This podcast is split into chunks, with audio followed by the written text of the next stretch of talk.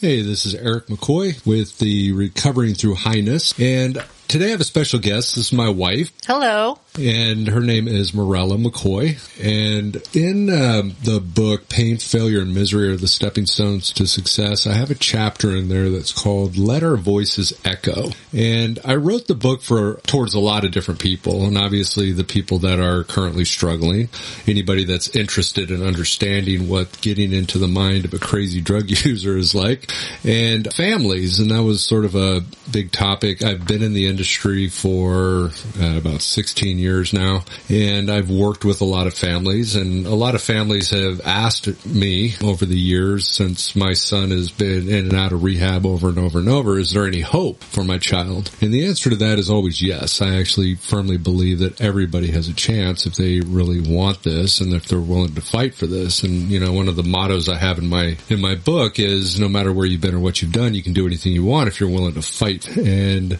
so it's tough on families with kids out there running around and unsure on whether they're alive a lot of times. And so my wife has gone through a situation with her 23 year old son. He also was in that boat of being in and out of recovery. And so I wanted my wife to talk a little bit about what happened and what the situation was with her and what is, I guess in a lot of ways, what the best thing for families to do um, in terms of this. So if you want to kind of introduce the situation with, with your son. Sure. As Eric stated, I am his wife. We have actually been together for eight years and we have five children combined together. Um, so we are the modern day Brady Bunch. And after meeting Eric and kind of going through a pre a divorce, um, there was a lot of struggle for my children to kind of understand, you know, the separation. And now I, there's this new man in their life. And so my oldest at that point, he was about 16, 17 years old and, and he decided he, he was going to live with his father. And we then moved me and my other kids and Eric, we all moved to another town. And within this time, he was struggling quite a bit. Um, just his family was his friends. He felt like he was alone and didn't have, he had me, but he wanted to stay close to his friends. So, um, and at that time also his father was completely out of the picture as far as, um, being available for him emotionally. So um, I would see him once or twice a month um, when he would come over. He always seemed tired. He always seemed a little withdrawn, and I, t- I tossed it up to it being work related. He was working too much or just tired, stressed, sad. Um, and I tried talking to him. Several months, maybe a year went by and, and Eric kept telling me this kid is on drugs. This kid's on heroin. He's using. And as a mom, couldn't believe that. So in my history, just so you know, I have had, had addiction in my entire life. I've been a daughter of an addict, a wife of an addict. I've been an addict and now a mother of an addict. Um, I can, Do you know addiction? I know addiction really well. So I can easily say that being the mother of an addict was the most difficult thing I ever had to do. And to this day, uh, I still think about that time and the decisions that I had to make um, once I came to terms with the fact that he was an addict. Yeah, I think it, you know, I think it's really important for families to maybe understand what it looks like and to kind of, you know, see the warning signs with their kids, right? In a lot of ways, and I know with um, your son, and that was sort of one of the things that I just kept noticing, especially with heroin users. You know, obviously they have very pinned eyes. You know, there there's really no dilation as far as the individuals that are using heroin, and obviously sleeping all the time, and him being late to our wedding. yeah, he was supposed to show up at our wedding, and and uh, showed up about fifteen minutes late. Yeah, he was he was a little bit late. Um, and so, yeah, there definitely were a lot of signs, the irresponsibility, um, you know, a lot of times sloppiness, not being able to get a hold of. Right. Yeah, it was frustrating because like like Eric said, he mentioned the wedding, you know, and, again, just excuse after excuse coming out of my mind that he was just tired from working too much and he was stressed and I, I couldn't picture my child using drugs and nobody around me could tell me different, especially my own soon to be husband. It wasn't until I, ha- I had to open my own eyes and finally see it I think that parents need to realize that us telling our kids don't do drugs is not going to stop them from doing drugs. If they have if they have the ability to get high or they have friends that are getting high, that's much more of an influence than what you tell your kids. Now that's not to say that every kid's going to use drugs because you do tell your kids don't use, don't do this, don't do that. Um, and there's some kids that listen and some kids that don't have any desire to do it. And I have one of those too. He wants nothing to do with drugs, nothing to do with alcohol. So, you know, there's kind of two different sides of the spectrum. Yeah, one of the one of the problems that a lot of people find too, especially with their kids, is that oh, they don't love me. You right. know, they're uh, stealing from me and all that kind of stuff. And I, I also always like to tell people too that drug use has nothing to do with love. Absolutely. 100% agree. I remember several times, you know, during the, after finding out that he was using and convincing him to get help and, and begging him to find a different way in life, um, I would, I would ask him why he was doing this to me. Why would you do this to me? Why would you know you are loved? I have nothing but love you.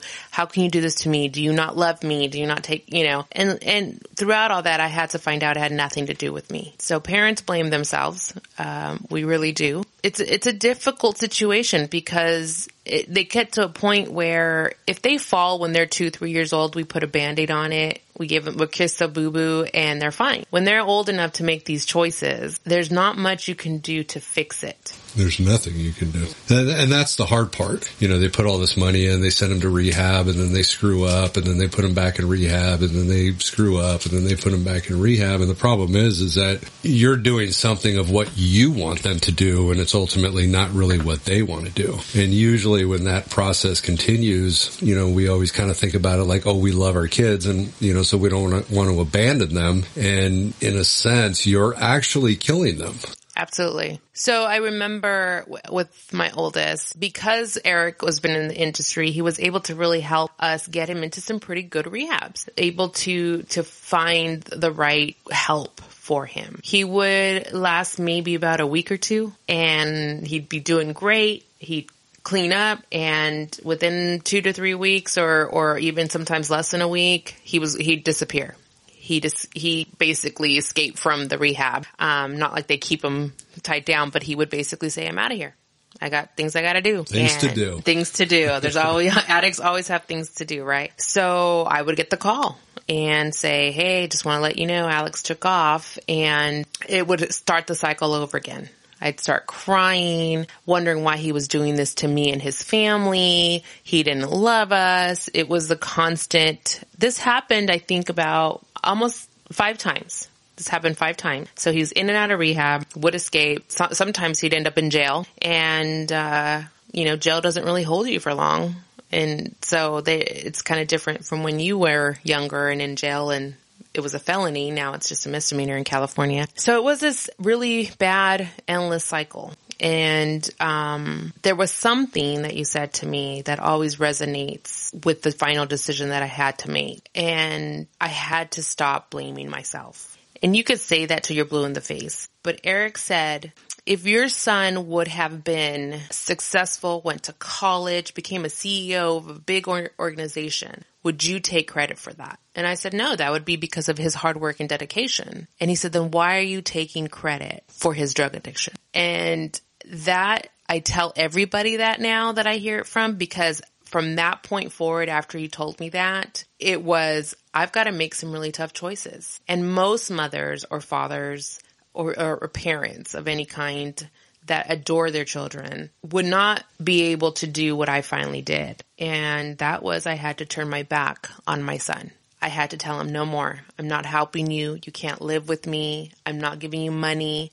I'm taking your car. Um, you need to figure this out. You need to figure this out. And it was the worst six months of my life. Yeah, it's tough. And, you know, and, and what's interesting is what ended up happening, you know, Absolutely. because, you know, he, we stopped helping, Mm-hmm. you know, we, so we stopped, you know, kind of giving him the support in Mm-hmm. a sense so that he could figure it out for himself. Um, he did obviously get some direction, you know, in terms of getting into treatment, but it was a decision that he had to make and that he had to ultimately do for himself. And it wasn't until that happened, and thank God that he did decide to do that for himself, that things changed around because at this point in time, it was not you wanting it for him. Exactly. It was ultimately him reaching that place to where he wanted it for himself because that's the only way I think it ever means anything to anybody is you have, they have to ultimately want it for them, not you wanting it for them. Right.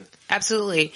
And for parents out there, I mean, that's really what it boils down to. It's not about what we want for them anymore. I mean, I, I think any parent could agree that the moment they're holding their newborn ch- child in their arms, they automatically have humongous amount of dreams and, and, you know, thoughts of, for their own children. And so when it doesn't start to happen that way and you realize it's like, it, it's so hard not to blame yourself. I remember clearly dropping him off. He was in, he was finally in rehab for 45 days. Within that time, at his 45th day, I unfortunately lost my mother, which he was very close to. I had to go to the rehab that day and tell him that his grandmother had died. His nana had died. And he took it pretty hard. So he came home with me that, that night and, you know, we did the funeral and we did all that kind of stuff. And at this point, he had decided to go to a, um, sober living home. And so 45 days, he did great. Let's take him to a sober living house. And we did. He went to the sober living. Within four days, he had run off and, and he was gone. So it was literally four days after burying my mother, my child disappeared on me. No idea where he was at. Um, wasn't obviously not answering his phone because he didn't want to tell mom where he was at. Um, and in a sense, I almost had to bury my own child. I had to come up with the worst case scenario in my head and say goodbye to him because I didn't know if the next call that I got was going to be from a morgue to come identify his body or if it was going to be from him to say he was ready for help. So that's why I said it was the worst six months of my life to try to, to try to help do that. And I know most parents are not, they don't understand that turning your back is the most important thing you can do to save an addict. I was going to read something real quick, and this is out of. I'm, I'm actually in the process. Uh, I'm going to be doing the my book in audio version, and out of the chapter that I have for um, "Let Our Voices Echo," I have that one part in here called "Healing Me," and um, so I was going to read this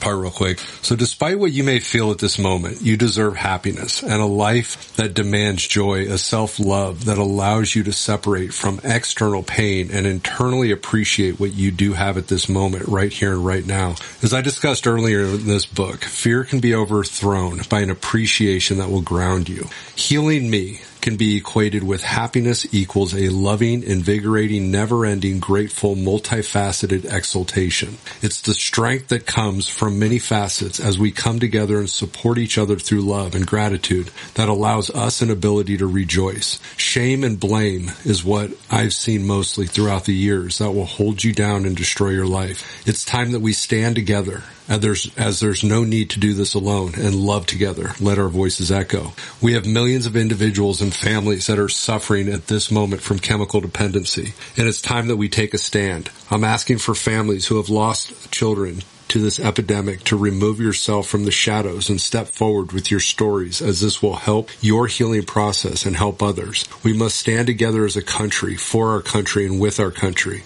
With all the separations that we see in politics, religions, beliefs, and ideas, we have one thing in common, and that's this issue at hand. We've all been affected at some point and it's time that we stand together without judgment, hatred, and disgust to address this. Why are we not discussing the truth behind this at funerals? Why are we so ashamed to discuss the problems with others? Let our voices echo. Parents sacrifice their time, energy, and existence to focus on another person and raise him or her to the best of their abilities. Unfortunately, the person that has been focused on tends to lack any appreciation and feels entitled as they nail the parents to a cross for an excruciating sacrifice.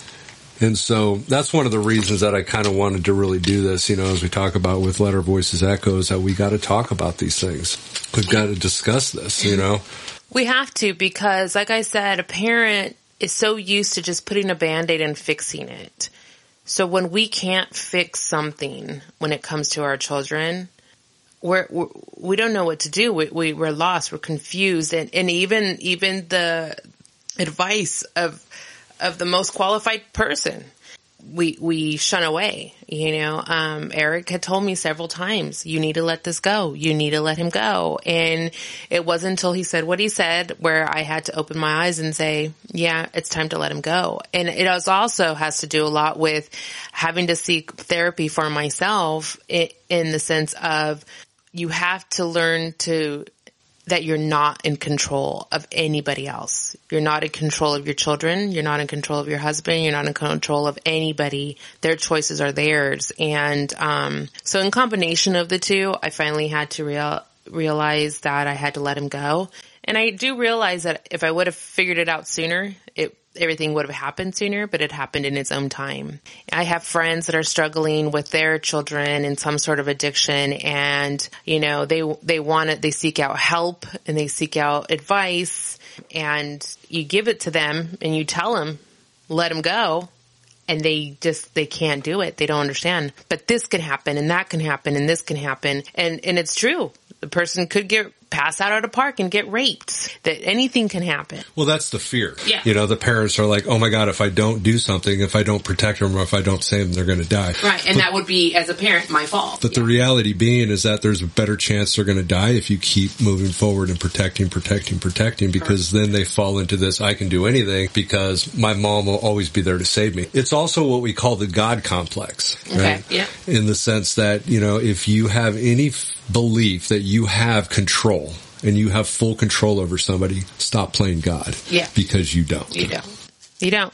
And so parents out there, you don't have control of their decisions. It's not about love, like Eric said. It's not that they don't love you. It's not that they, um, you know, didn't hear your words that you told them about drugs. It really is a choice that they made and that you have no control over. So you're battling something that is playing on a level of survival for them. And that's why it, it, and again, it's not that they don't love you. It's that the drugs and when we study the physiological effects, you know, that pleasure part of the brain, that dopamine and the release of dopamine is on a level of survival, right? So even though it's irrational and, and, it doesn't make sense from an outside perspective. But when you're doing drugs, you are manipulating the part of the brain that, that has to do with survival. Right. So internally they're thinking, if I don't have this, I'm going to die. What is above survival? Nothing. So that's why we say that it has nothing to do with love.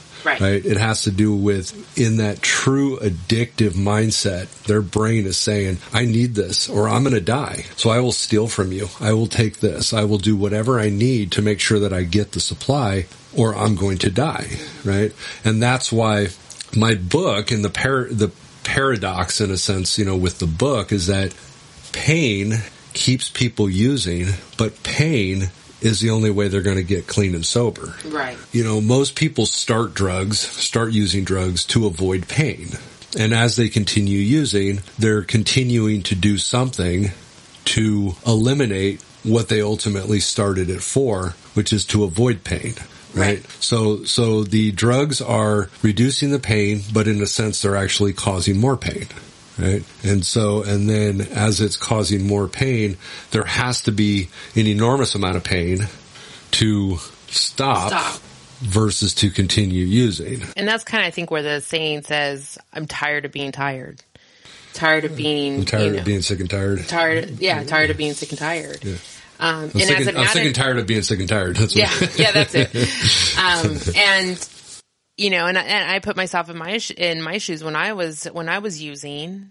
I did go into rehab, not on my own free will. You know, my my mother put me in rehab. I was there for for a while, and and when I came out, I had already started contacting friends and being like, "Hey, we're gonna hang out. We're gonna go do this. You know, let's go do this. I want to get high." But my mom was such a babysitter; she did not let me out of her sight. I couldn't even go to the bathroom by myself Right. And so at the finally about a month after I had wasn't in rehab, um, my older sister was having a child. And so her and my dad went to the hospital to go see them and, you know, whatever. And I snuck in the boyfriend and, um, you know, uh, whatever. In, in a couple week or, or a couple weeks before that, I had snuck in the boyfriend actually. And so when they were out, I was going to go hang out with some friends, going to get high again. I was super excited and I went to smoke a cigarette and it grossed me out. Like it made me, and I was, I was a smoker back then, but it made me want to vomit. And I was just like, oh my gosh, I feel so sick. I got clammy. I was really grossed out. Well, turns out I was pregnant with this said child. And, um, he was my motivation then not to get high. Uh, you know, so that's when I stopped using. And I mean, I had no intentions on staying clean you know, and so because he became my motivation, I never, you know, I didn't use again, um, except for a small relapse later, but, you know, I never used again. And so if you, they don't have anything to motivate them to stay clean, they're not going to stay clean. Right. And that's, uh, and that's what I, and I talked kind of before on this podcast too, is that you know, everybody's motivated by one of two ways. And the first way, which is they're motivated by moving away from a painful experience, mm-hmm. right? So there has to be an, an enormous amount of pain. So the family can help in that sense by moving away by stopping to support, by no longer helping because now it's time, you know what, you need to figure it out. You need to go out there and by me no longer supporting their drug use by protecting them all the time, they're have they're going to have a better chance of gaining that pain that they need to to say, "Whoa, wait a minute, I maybe I need to do something." And it's also as a parent, it's self-love for ourselves. This this person, whether they're your child or not, is causing you pain, is causing you worry and destruction and you have to make a choice. Do I want this for myself? And am I helping him in the long run? So in the sense, you're, you're both hurting you know, as a parent, you're hurting because you can't fix the problem. This the, your child is hurting because, well, one, you're bugging them. They don't want to quit what they're doing, you know, and they don't see a problem with it. Most addicts don't see a problem with they're using. They think everybody else is the problem, right? So six months he was on the streets. I think he called me once or twice, you know, asking for help again. And I, you know, I wouldn't give it to him. I said, sorry, I can't, I can't help you. He ended up in jail for, I think, 15 days. He wanted to come home after he got out of jail. I said no. Um, couldn't help him. And finally, um, I get a call that he's on his way to rehab in another state. He didn't want to be in, in California anymore because it was too much of, there's too many influences. But he made that choice. He made that choice and I didn't have any influence with him. I didn't give him any money. I didn't help him out. He got a ride out there. He figured it all out. In fact, I was talking to him today. He called me for my birthday and was talking to him and I was telling him that we were going to be doing this podcast. And he was actually really excited. And he said, you know, mom, I did get to the point where it was like, I didn't want to do this anymore. You know, I, I didn't have like this massive motivation, but I just couldn't live like this anymore. It was miserable. And so it was, it, he, he made that decision on his own and he saw that on his own and he realized I have nobody at this point. You know, I, I, my mom turned his back on me. And mind you, when I did talk to him, I always let him know, I love you, but I'm not going to love you to death. And so he understood that now. He understands that and he's never held any resentment towards me in regards to that decision. In fact, before he left to um, to where the rehab was at, he actually wanted to see me. And I hadn't seen him for six months, but I had heard through the grapevine that he pretty much looked like heck. You know, he looked horrible. Um, track marks on his arm and all that jazz that, that heroin addicts have. And again, with the self love, I had to say, am I ready to see him like that? And I told him no. I said, I can't see you. I couldn't see him, one, because I knew if I saw him, I would become weak and want to help him in whatever situation it was. But I also wanted to remember him as the child, the baby, the, the baby I held in my arms kind of thing. And so I had to do that for my own self, to protect my own self.